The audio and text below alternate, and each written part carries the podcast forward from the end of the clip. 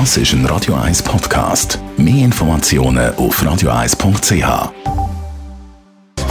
Netto, das Radio 1 Wirtschaftsmagazin für Konsumentinnen und Konsumenten, wird Ihnen präsentiert von Blaser Greinicher. Vertrauensvolle Beratung und Verkauf von Immobilien blasergreinicher.ch Adrian Sutter. Viele Versicherte könnten bei der Krankenkassenprämie einen Haufen Geld sparen, wenn sie den Anbieter wechseln. Das zeigt eine Studie vom Vergleichsdienst Comparis.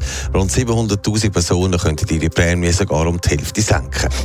In der EU sollen die Regeln für Handgepäck vereinfacht werden. Eine Mehrheit vom EU-Parlament will, dass zum Beispiel in allen Ländern die gleichen Regeln für Größe und Gewicht gelten. Zudem sollen versteckte Kosten für Passagiere verhindert werden.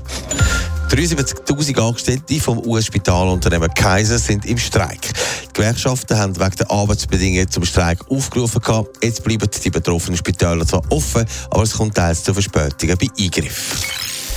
Die Krankenkassen steigen. Viele fragen sich, wie kann man denn da sparen? Was muss man ändern? Adrian Sutter, der Vergleichsdienst Comparis hat das äh, genauer analysiert und genauer angeschaut. Wie vorher gehört, haben viele teils grosses Sparpotenzial. Ja, Im Durchschnitt wird die mittlere Prämie nächstes Jahr 360 Franken kosten. Das sind 30 Franken mehr als das Jahr, sagt der Bund.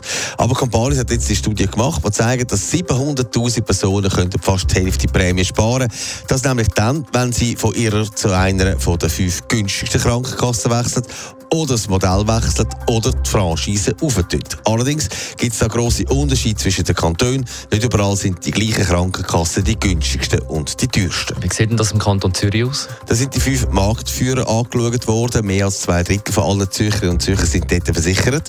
Da gibt es ein Maximalsparpotenzial von 45 Prozent. Und zwar bei denen, die könnten fast, das sind über 2000 Leute, die das betreffen würde, die könnten da profitieren. Das sind nämlich solche, die bei der Swika eine Standardversicherung haben und würden zum HM-Modell von der Atupri wechseln. Netto, das Radio 1 Wirtschaftsmagazin für Konsumentinnen und Konsumenten.